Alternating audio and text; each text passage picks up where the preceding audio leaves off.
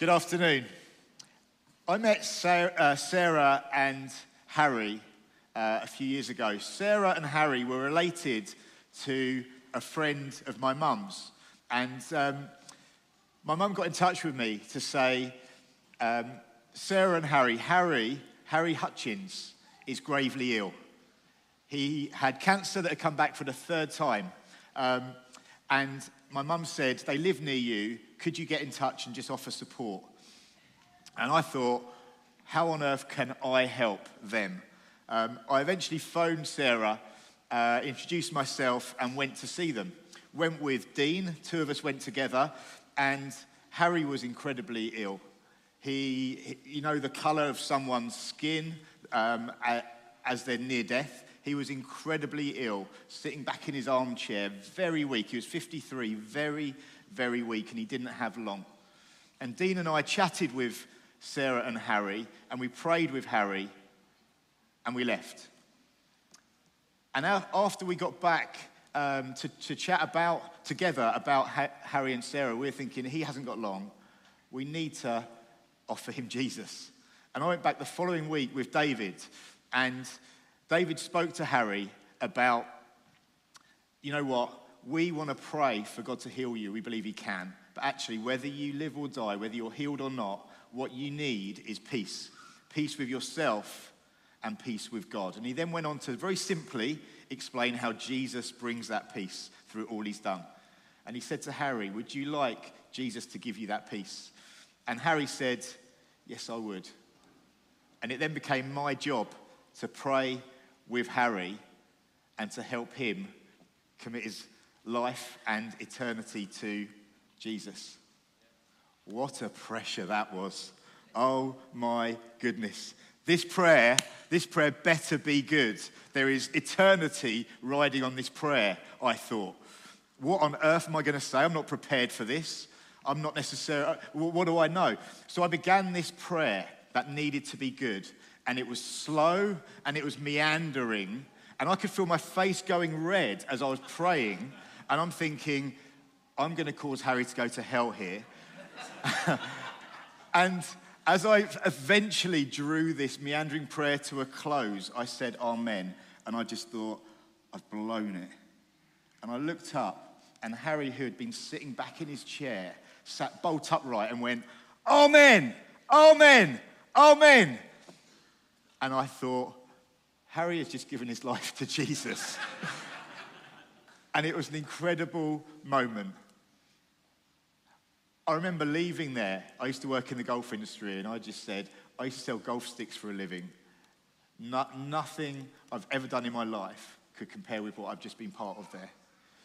The very following day, Harry went to a hospice and died one week later. Have you ever read about the thief on the cross? Jesus does that today. He is incredibly merciful, incredibly gracious, and he longs to and loves to reach out to people in all circumstances because he longs to and loves to save people. Sarah phoned me a few days after, and we're talking, and she said, Could you speak at Harry's funeral? And I sort of said, I don't know him.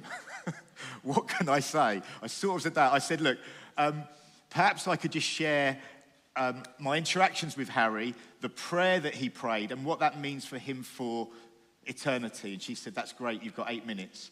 And um, I'm at the funeral, and I shared this is what, and everyone who knew Harry, he was um, life, the, life and soul of the party, loved a drink, and none of them would have imagined this guy had become a Christian. And I'm just sharing what happened to Harry.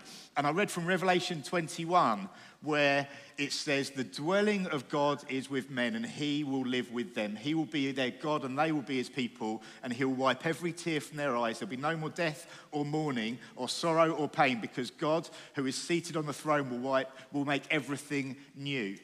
And I said, Did you know Harry became a Christian. He gave his life to Jesus, and he is with God right now, and God has made everything new. He is not sick anymore, he is not ill anymore. He is with God, and God has wiped his tears. And talking of tears, everyone in the um, crematorium was sobbing as I was talking about what Jesus had done.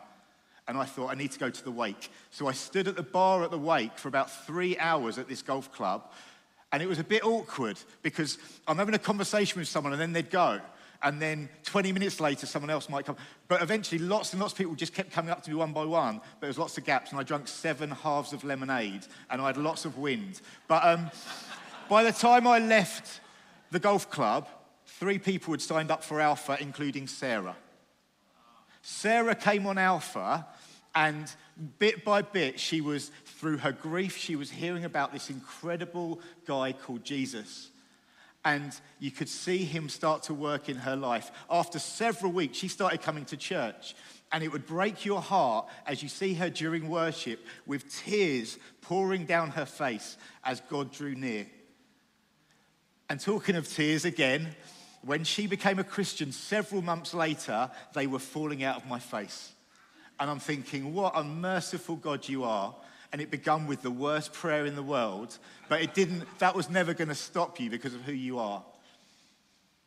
The story will go on, and you can read more about it in my book about a partner she met a few years later called Simon and how he became a Christian. God is incredibly merciful and that is the beginning, really, of what I want to talk about because God has a heart for lost people beyond what we seem to believe. Sometimes we can believe, I was an easy one. God can't save them. Have you ever thought that? Subconsciously, is it in there somewhere? He can't save them. Have you ever thought about how incredibly passionate and merciful God is? Luke chapter 15, Jesus wants to just bombard us with the grace of God for lost and broken people. He tells three parables, one after the other, after the other, because the Pharisees is saying, look, he's eating with tax collectors and sinners. So he tells three parables the parable of the lost sheep and the shepherd who searches and searches and will not give up and is passionate to say, I'm leaving the 99, I must find that sheep. And he doesn't give it a telling off or kick it back to camp he carries it on his shoulders and says, Let's celebrate. And he throws a party, and Jesus says, Did you know that's what God does with every sinner who repents? He tells another parable, and again it finishes with, Do you know God throws a party amongst the angels in heaven over every sinner who repents? And he tells a third one, just in case we don't get it, about the parable of the lost son, the prodigal son. And the way I picture the father after the son has gone, and you can get this picture as you think of the father who sees the son a long way off. You don't see someone a long way off unless you're looking for them. So I picture the father every morning, like on the balcony on the veranda, going, Will my son come home today? Will my son return? How my heart longs for my son to come home today. And then he sees his son a long way off and he runs to him and he wraps his arms around him. And the son wants to apologize. And he's saying, There's no time for that, son. The robe goes round the shoulders, the, the family signet ring on the, the finger. He puts sandals on the feet and he says, Let's throw a party to celebrate because this son of mine was dead and is alive again. He is lost. He was lost and is found. Jesus wants us to know how passionate he is for people who are a long way away from him. And I think if we start to believe how passionate he is, it will transform how we see other people and how, how possible we see what, what, God, what, what might God do? What might God do? Because he saves people who are lost and broken. When my first decade of being a Christian, I was a militant preaching evangelist who genuinely, after dinner, would pull out a preach from my back pocket while my friends more fool them with relaxing on my sofa, think they got a nice evening ahead. I'd pull out a preach and I'd tell them how they're sinners and they need to repent and they need to pray a prayer now because you never know, you might die soon. That was my after dinner conversation with my friends because I thought, I've got to save them. I've got to save them. And I remember after 10 years of being a Christian, and I, was, I think I was the most hardworking, most fruitless Christian evangelist you'd have ever met. And I remember praying a prayer after a full decade saying, God, I can't do this. I can't save anyone. And I remember just sensing God say to me, I'm glad you've worked that out now, son. Would you do things my way now? And it was a shock to me. But then as you realize, you, you start to read in the Bible, you, you read again and again, salvation belongs, it doesn't say to Dub. it doesn't. It doesn't say salvation belongs to Dub. Salvation belongs to the Lord, we're reminded. oh, so I don't need to try and save someone. In fact, I'm not supposed to try and save one, someone. Oh, okay, right. My picture of evangelism was really skewed. And I think our, our picture of evangelism can be skewed by really pushy Christian salespeople like I was, or the soapbox preacher. Sometimes we can look at someone's personality that, that they sort of live out and go, oh, that's the model for evangelism. Mark Landreth-Smith the other night when he talked about, I'm just going to go and hang around in a supermarket, and he then had a conversation about crackers, pate, and angels through the Bible. Please don't think that's the model for evangelism. That's, that's Mark's personality and his gifting coming together with him going to do what God has called him to do. But that's not God's model for you. You can breathe a sigh of relief. Pate and angels is not the conversation you need to have necessarily. Salvation belongs to the Lord. Do you know what that means? The pressure isn't on your shoulders or mine. Isn't that a relief? I don't need to save anyone, and I'm not supposed to because there is one Savior. And by the way, He is good at saving. We can sometimes feel, oh, it's too hard round here. It's just this hard ground. We just need to cling on as Christians in our Christian bubble because they're never going to be interested out there. And then you suddenly read the stats that suggest that 2.5 billion people in the world today would say they follow Jesus. 2,500 million people would say they follow Jesus. And you go, oh, Jesus, you can save. You can save. Right, okay. But our people around us just feel too hard. It feels too hard.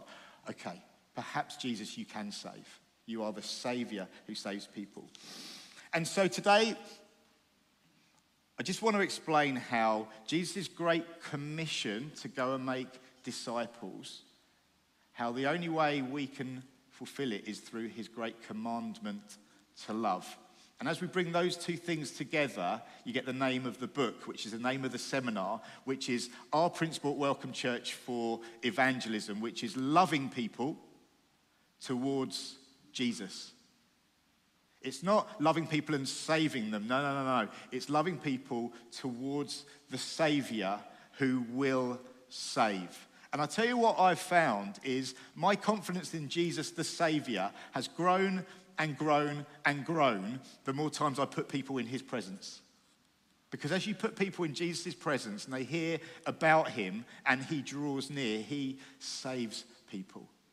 And so, loving people towards Jesus, that is um, how we do evangelism at Welcome Church. And it is really transforming because the pressure's off. And yet, as we love people towards him, he saves people. The interesting thing is, he genuinely does want to work through us. Um, Jesus said at one point, I am the light of the world. And we would all nod very quickly and say, You absolutely were. Well, you had the words of eternal life. You brought, you brought miracles to people. You brought transformation. Wow. In, uh, is it Luke 24, when the disciples on the Emmaus Road were saying, Weren't our hearts burning inside us? Wow, Jesus, that's what you've done to us. You were the light of the world. Absolutely. You were the light of the world. And he then goes on to say to you and me, You are the light of the world. And we say, No, I'm not. No, I'm not. No way. I know what I'm like.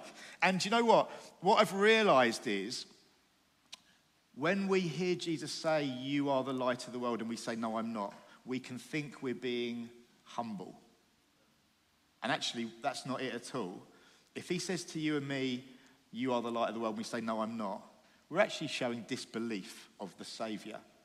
We're actually saying to him, You're lying or you're incorrect. And we wouldn't actually believe that about him, about anything, would we?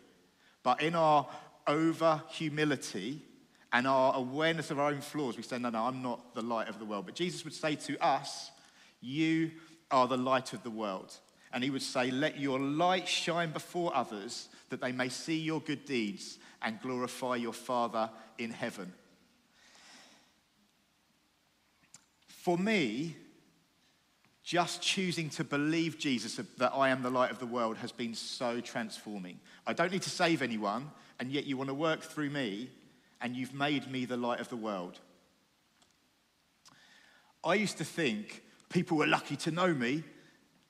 And then I realized what an idiot I was. I now believe people are blessed as they experience me. Not because of me, but because Jesus has put his Holy Spirit in me, and I will shine something of the love of God as I interact with people. That's not arrogance, that's faith. That's faith. That what he says he's done, he has done. And so I would just encourage you that Jesus has made you the light of the world. As you just choose to believe him about that, I, I promise you, your confidence in what the conversations you will have will be will just grow and grow. Jesus, I wonder what you might do in my next interaction. I wonder what will happen next. Because, Jesus, you're working through me. It's not about me trying to do all the hard work, but you're at work through me. And I, I, would say it's, it's really, it can be revolutionary for you and I in our confidence that we believe, Jesus, you're working through me and you're shining brightly through me. The fascinating thing at the end of this verse is this Let your light shine before others that they may see your good deeds and glorify your Father in heaven. As you love people and allow the love and the light of God to shine through you, it will lead to people being drawn to Jesus and ending up become, placing their faith in him and glorifying your Father in heaven. It's just quite incredible. And so, my encouragement to you is this you're not the Savior, the pressure is off. But Jesus is shining brightly through you, so the light is on. And as you choose to believe that, you will see him work through you. And I tell you what, it is so exciting to be part of what he is doing. In the next, however long I've got, I'm going to go through 169 pages of a book. So I'm going to whistle stop through. And if you want to know more, you can pick up a book at the back later on. What loving people towards Jesus looks like. I would say that we're in 21st century post Christian Britain, and it's worth recognizing that. I think as you look through uh, the Gospels, you look through the book of Acts, where people were hungry for things of God. You think about Peter preaching on the day of Pentecost. People were hungry for things of God. It feels to me in our post Christian country that people aren't ready for you and me they're not ready to say to you and me, Would you preach to me? Get that preach out of your pocket after dinner, Dub. They're not necessarily saying that. In fact, they're not wanting that as a first port of call. And so, just one principle I find helpful in our context is care before you share. Allow people to know they are loved before you before they feel you're forcing your beliefs on them. People, God will warm people up and will take people to a place where they will become ready to hear. But in our culture, in our context, care before you share, I think is a very helpful principle. We've got a picture of Dan and Susie. At Welcome Church for years, we had a, a groundsman called Colin. He was a lovely guy who'd been part of the church for decades. And as someone who was on staff at the church, I knew that Colin loved a chat. And he loved sport and he loved his family. And he would regularly talk about his daughter Susie and her husband Dan, who were living with Colin and his wife, um, with their kids. And uh, he talked about how Susie had sort of drifted away from faith and Dan wasn't a Christian. He was saying Dan loved football and golf, and I'm thinking, me too. And he said, I just would love Dan to become a Christian because he knew what a difference it would make for his, sister, for his, for his daughter, Susie, and the family. A couple of weeks later, I was introduced to Dan. He was a really nice bloke. We talked about football and we talked about golf. And care before you share was really in my mind because I'm thinking this guy, the last thing he wants is for someone to preach at him. And as we chatted, um, he, he was talking about how keen he is on golf. So I invited him to join me and a couple of friends from church uh, a game of golf at a nice course that I had access to. And we had a game of golf. And during the golf, we talked about the really important things of life whether Fulham would get relegated and whether it was a six or a seven iron for the next shot. It was really, really high stakes conversations. And care before you share was just, I was just aware of the principle. We got on really well. He had a couple of, they had a couple of kids at that time that were similar age to our two eldest. Uh, and so we, we had things in common, sport and kids. So we invited them around for lunch uh, and the family came around. We just started hanging around, hanging out with them a bit. After several months, we, uh, we had an alpha launch with a comedian who looked exactly like Dan. In fact, I think the comedian looked more like Dan than Dan did. It was really strange. And so I, I just thought, I'm going to give him a, a fun invite to Alpha. So I just said, Dan, I want, you to, I want to invite you to come to our Alpha launch. Um, I explained in, in a nutshell what Alpha is, just very simply. And I said, but, but that, this evening is just a, a comedian and some food. And by the way, you should come because the comedian looks more like you than you do. Um, and he laughed and he said, yes. He then messaged me a, a few days later. He said, could my friend Russell come? And I said, no, he can't. It's only you that I'm interested in. So eventually I backed down and let Russell come. Um, so him and, him and Russell came to, Alpha, to the Alpha launch. And at the end of the evening, I was really excited to see that they had signed up for Alpha. And over the weeks, you see him softening and softening as amazing truths about Jesus got revealed.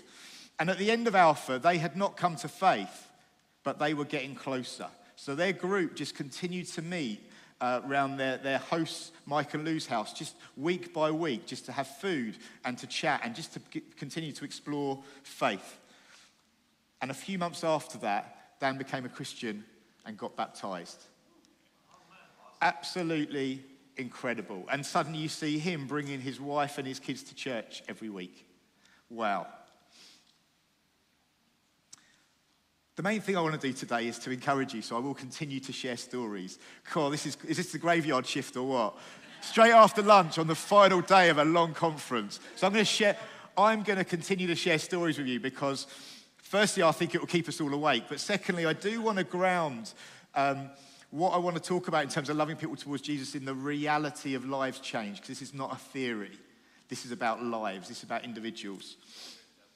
Um, among, amongst the 15 or 20 things I could say about what loving people towards Jesus looks like, I'm just going to say one other thing. Sometimes loving people towards Jesus requires patience and perseverance. And I know I'll be speaking to certain people in this room as I share the story of my brother in law. my brother in law, Clint, when me and Tanya became Christians about 20 years ago, Clint was very mocking and condescending about our faith. He uh, was a real, really loved science, and so therefore he knew that science had disproved God. And so when we're having conversations, he would just like sneer and snarl. He later on said, Yeah, I was a, a skeptical agnostic. And I'm going, No, you were an aggressive atheist, mate. You were oh, horrible. So we very quickly learned you can't have conversations with Clint about our faith. And so the conversations just couldn't happen for a while, okay? And years and years later, about three years ago from now, so it's like 15 years or so after we'd become Christians, all of a sudden, Clint and his partner Magda were going to move, and they were looking to move in a certain direction. They ended up moving into Woking. And if you drew a straight line between our house and our church, I reckon their house is right on that straight line, exactly halfway between the two. That's my slightly over exaggerated estimation. Um, and in the Bible, Acts 17, 26 to 27, um, Paul talks about how God has decided where and when people will live so that they'll reach out and find him, even though he's not far from each one of us. And I'm thinking, God, have you helped Clint move right between our house and our church in order to help him reach out and find you? So suddenly, from we can never mention faith to Clint, I'm thinking, I think God might be at work. And so I started to invite Clint to like our life group barbecues, just get him to know other people from the church. Our building launch was coming, which was two and a half years ago. And um, I'm thinking, I really want him to come. So I was building up to it, getting him to meet other people, and made the invite for him and Magda. Um, to come along. And he said yes. And I'm thinking, what? I can't believe it. he said yes. So they came to the building launch, and as they left afterwards, they and loads of other friends of ours had been invited and came, and they all came back to ours for lunch. It was mayhem and so exciting. And they, amongst others, they were saying, we found it really uplifting and inspiring. And they came again the following week, and the following week, and the following week. And then lockdown happened, and then we had to move Alpha online. They wouldn't have done Alpha in person because they had a young kid at the time, Emily. And suddenly it was online. So he was like, well, we could do it online. So they did Alpha online with us. And I found him slightly, me and Tanya hosted a group with, with those two, Clint and Magda, and, and four other friends of ours. And I, again, I found like he was wanting to disprove week by week. And um, I found it quite hard. And I, at the end of every evening, Tanya's going, oh, that's so tough. Why is he even coming? He just wants to like show us how rubbish Christianity is. is and we get to the end of Alpha, and um, I have a really interesting conversation with him about him suddenly saying, um, "Yeah, I, there might be something in this." And we we recorded, I think, seven Alpha stories, which were short videos of people saying, uh, "Who invited you to Alpha?" What were you skeptical or nervous about? How did you find it? Would you recommend it? And I said to Clint, could we, could we shoot a video of you talking about what, you know, your story of why you did Alpha and how you found it? And um, so we did. And part of what he said was, um, I was worried about being the one with all the, the, the, um, the skeptical views, but actually, my skeptical views were listened to and the conversation was good.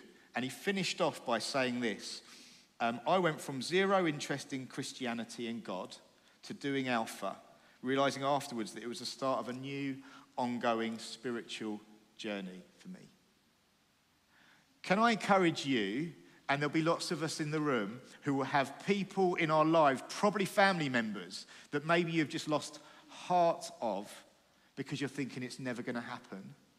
Can I just encourage you to continue to persevere because God continues to reach out and seek and to save. Now, Clint is going to re sign up for, for Alpha, and he said, This time I'm going to do Alpha, but not from a skeptic's point of view, but from someone who wants to believe. He isn't there yet, but boy, he's getting there. Can I encourage you, if you've got people in your life, to ju- let God restir hope in you for them, restir faith in you that He's not done yet? Because He is a faithful God who seeks and seeks and seeks and saves. John 4, verse 35 says this Jesus said, Look, I tell you, lift your eyes and see that the fields are ripe for harvest. Now, the context of that conversation was Jesus talking to a Samaritan woman at a well in a hard and dusty land the disciples are going, We shouldn't even be here. It's just like, we need to be going to, you need to go and preach the gospel. And why are you here? And had, Jesus has a, an incredible conversation with the Samaritan woman. The disciples come back to him. they're sort of almost thinking, like, why is he talking to this woman? And why are we even here in the first place? And um, they're asking him questions. And he says, Look, lift your eyes and see that the fields are ripe for harvest. And as they lift their eyes, they see many, many, many from this Samaritan woman's village following her to come and find Jesus. And you read that many in that village come and place their faith in him. Look up. Look up is really my point to come out of this. Um, I think that as you believe God is continually at work, and as you believe that He is an incredible Savior who is passionate for lost and broken people, and as you believe He wants to work through you, we were reminded earlier on, I think in one of the seminars, my Father is always working, Jesus said. And so when we leave our front door, we're not trying to start something from scratch or trying to drag faith out of death. No, Jesus would say, My Father is always work, working, so, so look up, look up. And as you do, look up with eyes of faith, you will see God at work in all sorts of places, in all sorts of people. And it is just incredible. Me and Tanya, during lockdown, we, um, our, our youngest Ethan, was at a nursery at the church 50 yards from our house, uh, a Church of England church, lovely little nursery. And because I am an alphaholic. When I see an alpha sign, I just notice it, right? And so I just noticed a, a, a week or two before, there's a big alpha banner on their outside wall. You go past it, and then the, um, the nursery's in the building just ahead. And anyway, one morning, we take Ethan to this nursery, and there's this guy who just sort of, just sort of looks like he wants to talk. He's sort of smiling, and I'm thinking, I don't know if I know him. I thought, probably should just go and say hello. So I just went over I said, I don't know if we know each other, but I'm Dub. And he said, Oh, yeah, I'm Darren. I've seen you on the school gate, but our kids have never been in the same class. And um, just remember, care before you share. I'm just going to break this principle right in this next story, okay? Um, because we're talking principles and we're talking about the power of God, right? So it's not, we're not going to create rules because he does what he wants to do. But anyway, we, be, we begin this conversation and really quickly in the conversation, he said, What do you do for a living? And I'm going, That's really annoying. I don't, want you, I don't want to tell you that because I want you to get to know me first because I want to care before I share because I want to have time for you to know that I'm genuine and I'm going to be your pal before I share my faith. And I'm an outreach pastor at a church and you've asked me within a minute. I'm so annoyed. So I just said to him, oh, I'm an outreach pastor at a church in Woking um, called Welcome Church. Um, part of what I do, I thought, I'm in now, I've, I've got to say. So I just said, um, part of what I do is I run uh, things like our Alpha course. Have you seen that banner? I, I, I run the Alpha course at our church. Now, if, Jesus, if our Father is not always working, where does that conversation go? Nowhere. Because I haven't built this to this moment, have I? But if our Father is always working, then something might come of this conversation. So, yeah, I, I run Alpha amongst other things. And Darren says to me, I've always wanted to do Alpha. Come on, this is amazing. This is amazing because God is always working and He is passionate for lost people who to us seem too far to be reached. I've always wanted to do Alpha, and I said, Well, it starts in two weeks. Can I sign you up? And he signed up. And on week two, who is Jesus? He said, Darren said, I think Jesus is the world's greatest ever illusionist who never did miracles and yet tricked people and I'm like, I'm not another Clint. This is just a nightmare. a nightmare. And it was online, okay? It was Alpha Online. And what was funny about Darren was the screen is looking at his box, you know, the little box on Zoom, and the screen's looking at his box, and behind him is like his patio door windows that then reflects back and so, as I'm chatting, as we're having conversations on Alpha online, I can see there's two screens the other side of him. One's his Alpha box, the other is the football that he's watching while we're doing Alpha. And anyway, so Jesus is the world's greatest ever illusionist, is what he says on week two. He finishes Alpha, and it was summer last year, and then we're doing Alpha in person October last year. And I said, Darren, I think you should do it again. Um, so I'm thinking he's not there yet. And um, he did Alpha in person, and our very final session was our Alpha Holy Spirit Saturday. Isn't always our last session. It's not a rule. Don't get sort of too caught up on that. But that was our final session, Saturday, the 15th of January this year. And him and another long-term friend of ours, Haley, who came on Alpha. I'm thinking on the final session, I don't know where you are. I've got no idea. So I just, I thought, I've just got to ask them. I've got to ask them. How are you guys doing? Where are you at? What, what do you make of Jesus? What, what are your thoughts? And they both individually said to me in their own words, but both said like almost exactly the same essence of their message was, yeah, I, I've uh, become a Christian on this Alpha. Um, and I just went, in my head I'm going, that means all sorts to all sorts of people. So I said, what does that mean to you? And they said, um, they both said in their own words, um, I believe Jesus is who he says he was. I believe he was God's son. I believe he came to earth. I believe he died for me. And I believe he rose again. And I want to follow him for the rest of my life. And. and it was another dub moment where tears were just falling down my face. I'm, I'm going, I'm really sorry. I'm not really a crier. I'm really sorry. It's embarrassing, but I'm just overwhelmed with how good God is and the fact that you've become a Christian. We've got a picture of Darren coming up, and this is a picture of, uh, there's me on the right, there's him at the back with his head down. That's us praying for him on Easter Sunday uh, when he became a Christian. Isn't it incredible? I've, I've put his quote, he sent me a message a couple of weeks later, and I've just put it on there because I want to encourage you that people are grateful when we introduce them to Jesus. We're not giving them, it's not like medicine, just hold your nose and it'll be over soon. We're we're giving them the water of life. We're giving them, we're introducing them to the Savior who transforms people. And when he does, people are grateful. And so Darren said, Hi, mate, I wanted to text to thank you for introducing me to Welcome Church. I have a lot to learn, but feel really committed to my faith and know that I'm closer to Jesus than I've ever been, in brackets, I don't think he's an illusionist anymore. I owe you a massive amount of gratitude. As you open the door for people to encounter Jesus, they will be so delighted. You're and I would just, we're, we're going to go into just a little pause for you to just chat and answer three questions we're going to put on the screen. But let me just encourage you. We have a Savior who loves people and is much more passionate than we are about Him introducing Himself and transforming their lives. We have a Savior who wants to shine brightly through you and impact people through your life. And as you love people and love people towards Jesus, and the next section will be about loving people towards Jesus, how to help people encounter Him. As you help people encounter Him, you will see people come to faith. We're going to have, I reckon, five minutes. Five minutes just to chat and answer. And pick, pick a question. Pick the question you really want to answer and sit next to someone and just talk about it. And I'll bring you, us back together in five minutes. If you're not near someone, go and sit, go and sit with someone and have a chat. Okay, less than a minute. We'll, get, we'll, we'll keep going. I'm, I'm aware that time is continuing to tick, and I've got um, four hours worth of content to do in the next 18 minutes. So we'll keep going. Um, loving people on purpose is the final. Um, it's not the final section, but it's the next section. Um, let me just um, tell you something that would be really odd, right?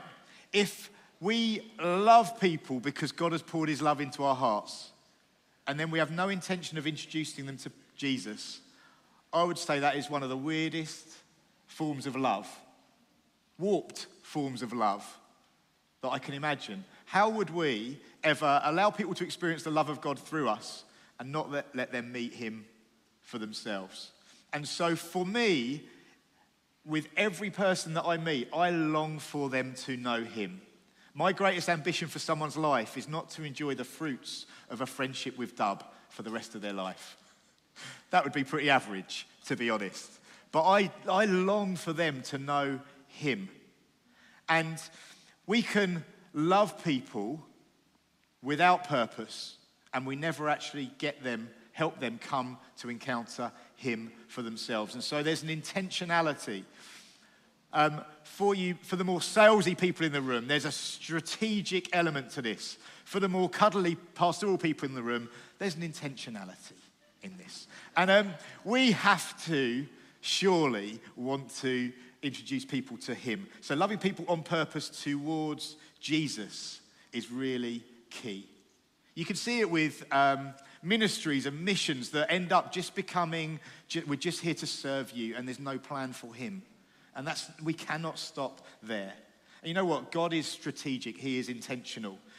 2 Samuel 14 14 says God devises ways so that people would be saved. We learn that Jesus came to not, not wander around aimlessly, but to seek and to save the lost. And he was sent at just the right time. And we heard earlier on today that, that Paul became all things to all people so that by any means possible, some would be saved. We are to be strategic, intentional, whatever word you want to use, so that people can encounter Jesus. So our role is like the doorkeeper in the old fashioned manor house, where it, these days you might just open the door, hello. In the manor house, the, the, doorkeeper would open the door like this and would stay behind the door. And so the person at the, on the doorstep would see the Lord of the Manor down the corridor.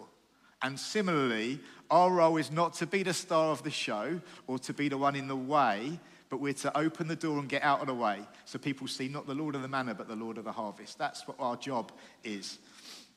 So, how can we do it? How can we get people that seem so far from God to come to a place where they can hear about Jesus and come to faith in Him?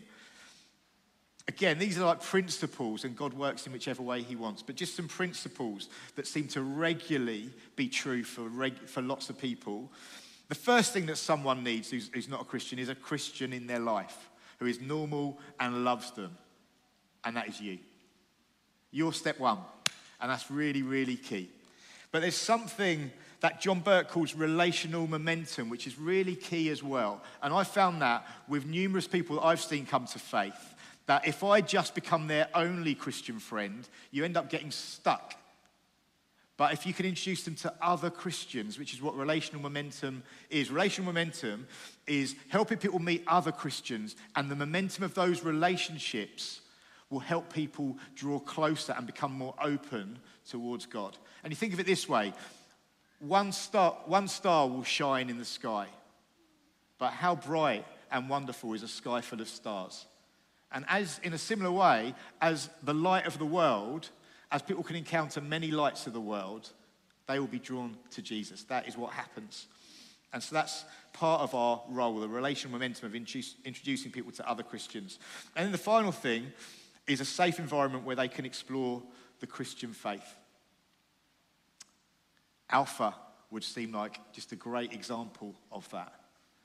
At Welcome Church, I would say Sundays also are a great part of that. And um, I was going to share a story which I will save, but there is, it is a favourite of mine, and I will just point you to it. Page 116 and 17 of the book, story of Matt. I challenge you to read it without sobbing. I challenge you. Um, and so, where do we make the invites? Um, and what role can we play specifically as churches? You might be a church leader, you might be an elder, you might be on the leadership team. You're here at a leadership conference. So I guess that your role in your church probably has a leadership element. And therefore, you and me need to take some ownership of some key things that are going to really help our church get on this mission of loving people towards Jesus. So, question what can you and I do to help people in our church love people towards Jesus? And I've got three um, cultures that I want to talk about that I think are really, really key. The first one is creating a culture of welcome. What does the new, new person experience when they come to your church? How easy and accessible is your website or your social media? How clear is it about, for example, where your Sunday meetings are and what time it starts and finishes and what people can expect? When people are trying to get to your church meeting, do they know where to park? When they park, is there someone with a smile helping direct them to the next place? When they get towards your church building, have they got someone with a smile opening the door for them? Um, as they walk in, do they get given, I don't know if I can mention brands, Nescafe or a fresh coffee? What, what sort of um, hospitality do you offer in your church? At Welcome Church, we have a pastries budget, and we have an amazing discount that we get from a local supermarket. And there's just a level of, I'd say, extravagance that people experience as they come and get a fresh coffee and a pastry um, on a Sunday morning. And I can name names of friends of mine Nick's in this book. You'll hear, you'll read his story about the only reason he said he came back to church was so I can get breakfast again next week.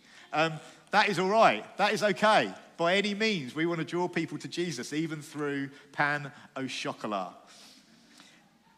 So, what's your hospitality budget? Could you stretch it a bit in order to just give that feeling of we want you to know you are valued by what you experience and what you receive from us? If you do an event, is it free? If you need to charge, can you charge people in your church, but let guests come free? What quality of food do you serve? A principle we try to hold to at Welcome Church is we will not, we try to, Steve's laughing. We, this is what we try and do. We would not want to serve food at an event or an alpha night or anything else that we do in hospitality, anything lower than we would be happy to serve people in our own homes. Is that the, the bar you've got? Or do you give people the good stuff at home and the cheap stuff at church? Perhaps that's just something we can think about. We know the gospel is a challenging message, a call to die to yourself and follow the Savior. And we're going to present that. But what we don't need is to put unnecessary barriers in the way. So, how helpful can we be in terms of our culture of welcome that help people know they belong, help people know they are loved, that they're welcome, that they can just be in and around your church before they come to faith. what about a culture of understandability? It's a long word. Um, I don't know if it even is a word or not. I made it up, perhaps. Um, what is the focus of your Sunday mornings? Is it primarily or solely to teach and feed Christians? Or is it at the other end of the spectrum, shallow end preaching just for guests? Whatever you decide, it is worth recognizing that if, as churches, we focus our Sundays only on the Christians in the room, we shouldn't be surprised that the non Christians not, not yet in the room are never going to come in the room. What's really fascinating is this that if you want your people to invite people to church, they need to be thinking for quite a while, week by week, I wish my friend was here today. And so there's something that I question about the guest Sunday. That is the, like the one off moment where we're just teaching Christians, teaching Christians, teaching Christians. Might look a bit weird to non Christians. But hold on, we've got a guest Sunday and it's going to look really, really different. My, my question on that is firstly, are your church confident to make that invite? Secondly, what happens next week? That's a big leap, isn't it? It's one giant leap for mankind. Go from guest Sunday to uh, Christian huddle Sunday. So, how, how, what happens? How do you do that?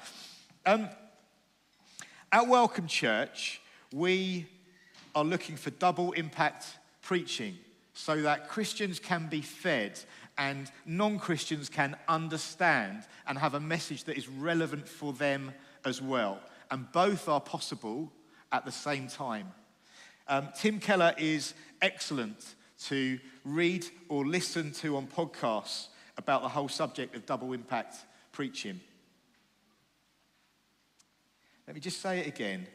If you want your church to bring their friends to church, they need to be wishing they'd done it week after week after week, and eventually they will. So you need a culture of understandability where they're going, oh, I've got to get them in the room. I've got to get them in the room. Can I just add questions for you to consider? And I'm not going to solve this for you, but let me just pose questions for you.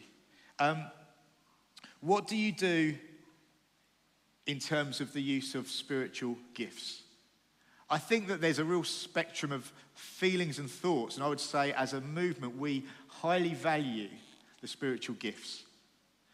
But what's really interesting in 1 Corinthians is Paul talking about using gifts to the point where he's saying, outsiders will walk in and say, You're out of your mind.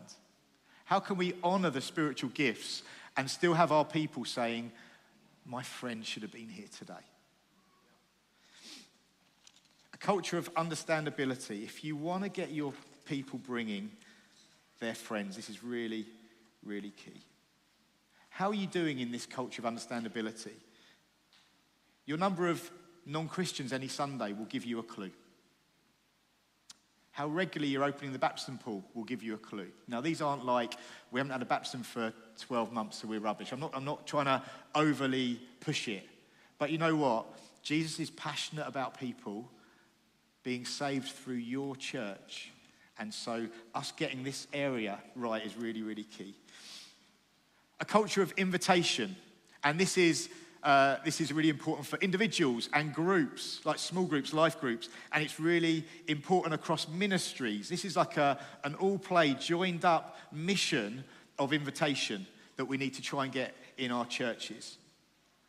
So, what are you doing as church leaders to create invite moments for your church? Are there low bar invite moments that, you, that they can make that are, that are before Sundays? Um, at Welcome Church, we, we try and create lots of stepping stone invite events to help lots of people across the church invite lots of friends to be impacted by the blessing and the kindness and the normalness and the love of the church. Um, three years ago, as we're heading towards our building launch, two and a half years ago, uh, we created what we call the hop, skip, and jump of stepping stone invite events. Now, you picture the triple jump and how much further someone goes with a hop, skip, and jump compared to one giant leap of a long jump. I think the principles of stepping stone invite events, maybe you could get the picture. And we felt, you know what, if, if people can just come and just enjoy the stepping stone events, two things could happen. Firstly, the Christian in the church will be building confidence for that Sunday invite. Well, my friend has loved this event and that event. I can do this. I can make this invite. So we're actually helping them go further with their invites by helping them make low bar invites. But secondly, for the guests, All of a sudden, they're going, Your church is great. They're normal, they're kind, they're generous. Yeah, I'll come along on Sunday, or I'll come to your Alpha launch. That was our hope. And so we did a fun day three years ago, and we had 500 guests who came to it. I reckon something like 350 people between them brought 500 guests. That's probably the number of inviters and invitees. And out of those, 460 then signed straight up to our fireworks night. And suddenly they're getting two invites, two events, two opportunities to be impacted by our church. We then head towards our invite, our, our launch Sunday, which is a big invite moment for us. And our num- numbers shot up on week one. So our numbers have gone up by 700 on week one. And suddenly we're going, that was just amazing. And we had a, a well planned launch Sunday, which was around Jesus and his heart for people. And we shared what we called a welcome story, a, really powerful testimony of, a, of someone who had recently come to faith and all Jesus had done in their life. And so we had 700 guests there, and we're thinking, that is incredible. And I remember us, us sitting in the office on the Monday going, are any of them going to come back next week? Don't know. The following week, 200 of them came back. And the week after, 200 of them came back again and again and again. And our church had grown by 200 people off the back of a hop, skip, and a jump, and building confidence for the inviters and the invitees, and then just, just being mindful about what, does, what, what we're going to do on those, those Sundays. Just that's going to really speak to those guests in the room. And then lockdown came. And we've been rebuilding again since. We had a, we're doing the hop, skip, and jump this term again. And you know what? Because it went so well three years ago, our church didn't bring 500. We reckon our church brought, brought 1,000 people to our fun day. Wow, what confidence we're helping to create and what buy in the church are, uh, are making. Sometimes we can think our church will never want to reach out. We just need to help them. We just need to help them. And I'm so excited as we head towards an Invite Sunday in January to think, wow, God, what might you do? A culture of invitation, you'll see it spread bit by bit by bit across your church. I was going to read you Olive's story. I don't know that I've got time. I'll read you Olive's story. So, these are Olive's words I'm going to read to you. My eldest daughter was in the same class as Will, Esme, and Zoe. Will's my son. Esme's the daughter of, a, of, of friends of ours in the church. And Zoe is a daughter of friends of ours, Matt and Bridget, whose story you can read in the church. And all of us were in the same class, or the, the kids were. Um, my, my eldest daughter was in the same class as Will, Esme, and Zoe. Being a mum without any close friend, family and friends, facing the never ending challenges of life, I ended up a lonely, angry, and sad person. All my adult life, I've always blamed everything on myself the friendships that fell apart, the loneliness that I faced, the trust that I didn't have. I can tell you a significant moment for her was when all of her friends from the school gate left the coffee shop and just disowned her one morning. And there was three left in the room, me and Helen from church and Bridget from church who stayed and just got alongside her. And that was a really significant moment for her. I had no directions as to what's right and what's not. It was a messy place in my head. In 2019, Dub and Tanya invited the class to a fun day. I saw the invite in Kimmy's bag but didn't want to go.